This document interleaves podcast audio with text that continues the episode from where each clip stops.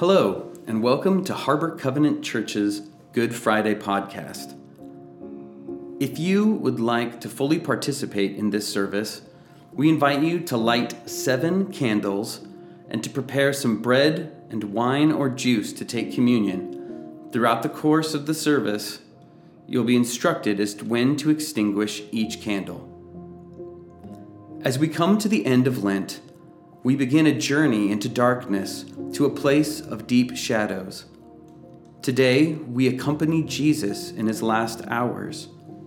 We witness the cruelties and the suffering he endures. We listen to the words of condemnation and ridicule.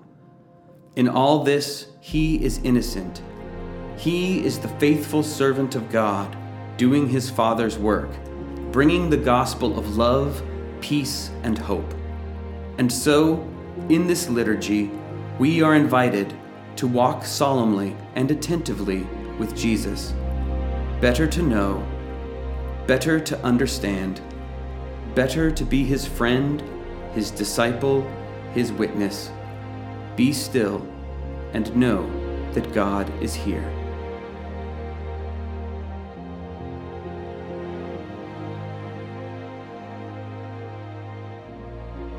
On the first day of the festival of unleavened bread, the disciples came to Jesus and asked, Where do you want us to make preparations for you to eat the Passover? He replied, Go into the city to a certain man and tell him, The teacher says, My appointed time is near. I am going to celebrate the Passover with my disciples at your house. So the disciples did as Jesus had directed them and prepared the Passover. When evening came, Jesus was reclining at the table with the twelve. And while they were eating, he said, Truly, I tell you, one of you will betray me.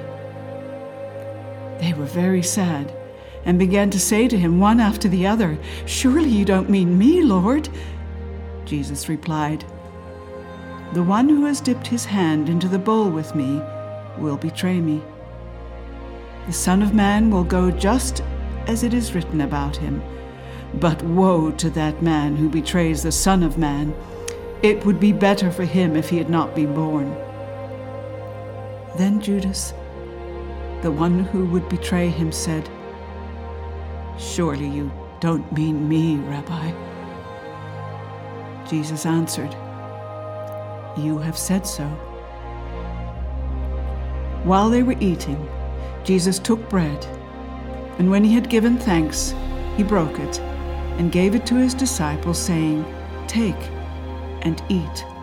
This is my body. Then he took a cup, and when he had given thanks, he gave it to them, saying, Drink from it, all of you. This is my blood of the covenant, which is poured out for many for the forgiveness of sins. I tell you, I will not drink from this fruit of the vine from now on until that day when I drink it new with you in my Father's kingdom. At this time, you may take communion and extinguish the first candle. Feel free to press pause if you need to. Then Jesus went with his disciples to a place called Gethsemane, and he said to them, Sit here while I go over there and pray. He took Peter and the two sons of Zebedee along with him, and he began to be sorrowful and troubled. Then he said to them, My soul is overwhelmed with sorrow to the point of death.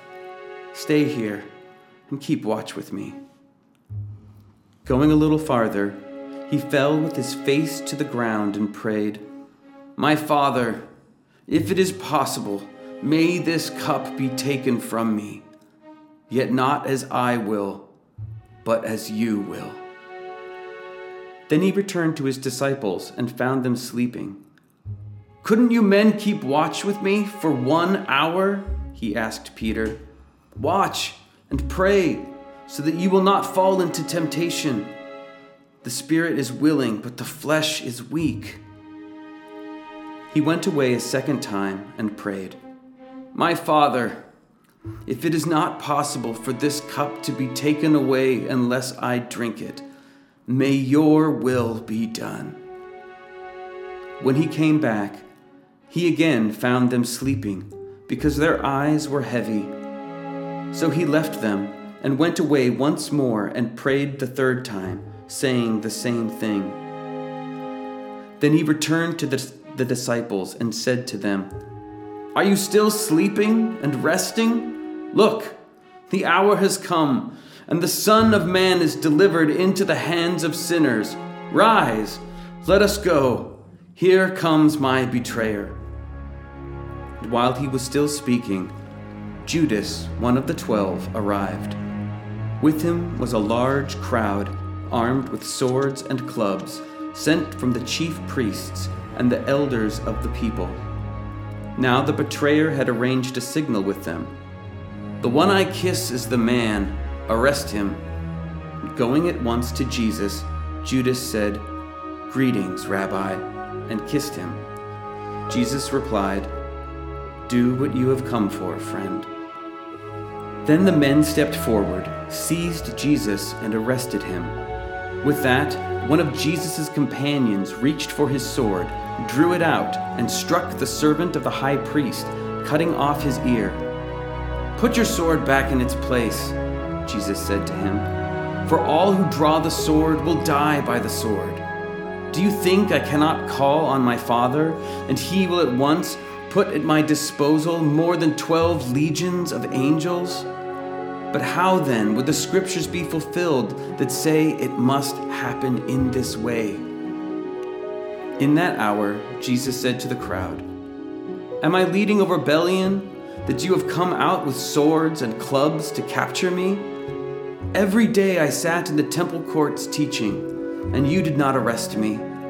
But this has all taken place so that the writings of the prophets may be fulfilled. Then all the disciples deserted him and fled. You may extinguish the second candle now. Very early in the morning, the chief priests with the elders, the teachers of the law, and the whole Sanhedrin made their plans. So they bound Jesus, led him away, and handed him over to Pilate. Are you the king of the Jews? asked Pilate. You have said so, Jesus replied. The chief priests accused him of many things. So again Pilate asked him, Aren't you going to answer? See how many things they are accusing you of. Jesus still made no reply. And Pilate was amazed. You may extinguish the third candle now.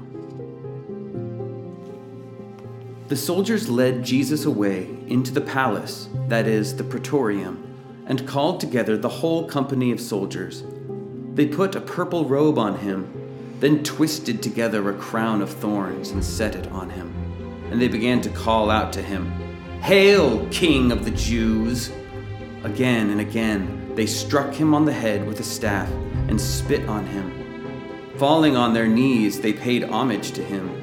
And when they had mocked him, they took off the purple robe and put his own clothes on him then they led him out to crucify him. A certain man from Cyrene, Simon, the father of Alexander and Rufus, was passing by on his way in from the country, and they forced him to carry the cross.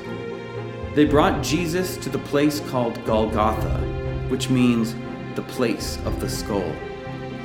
Then they offered him wine mixed with myrrh, but he did not take it, and they crucified him. Dividing up his clothes, they cast lots to see what each would get.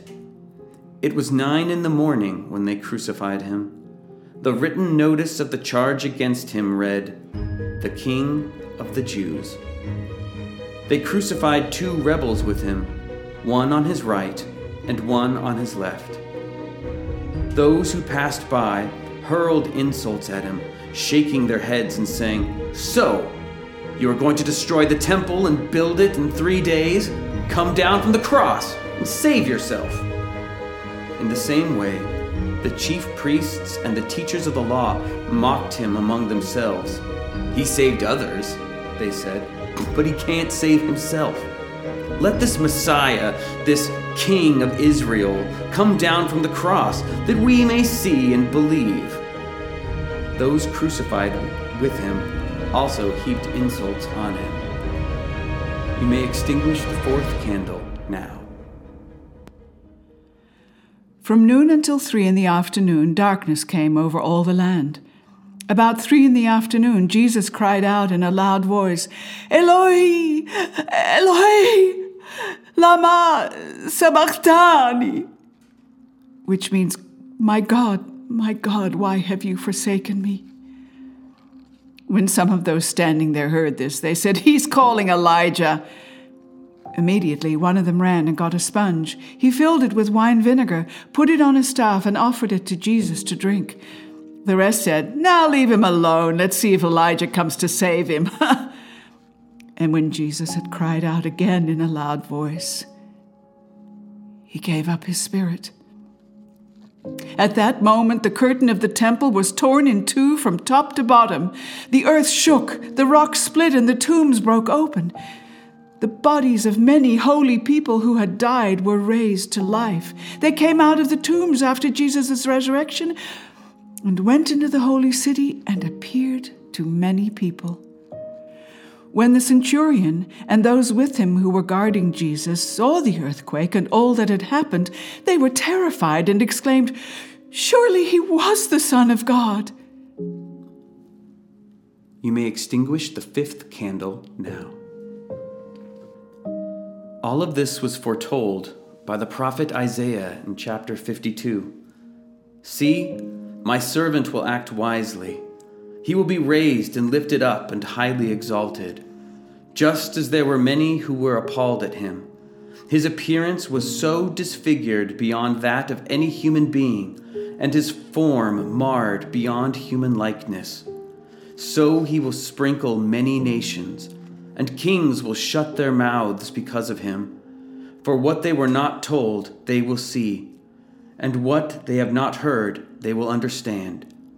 Who has believed our message, and to whom has the arm of the Lord been revealed? He grew up before him like a tender shoot, and like a root out of dry ground. He had no beauty or majesty to attract us to him, nothing in his appearance that we should desire him.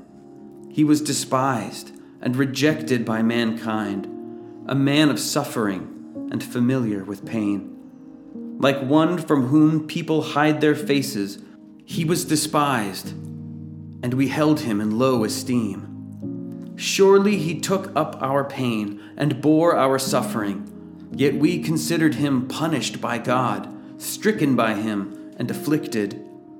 But he was pierced for our transgressions he was crushed for our iniquities.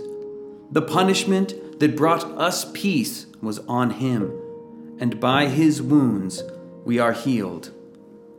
You may extinguish the sixth candle now.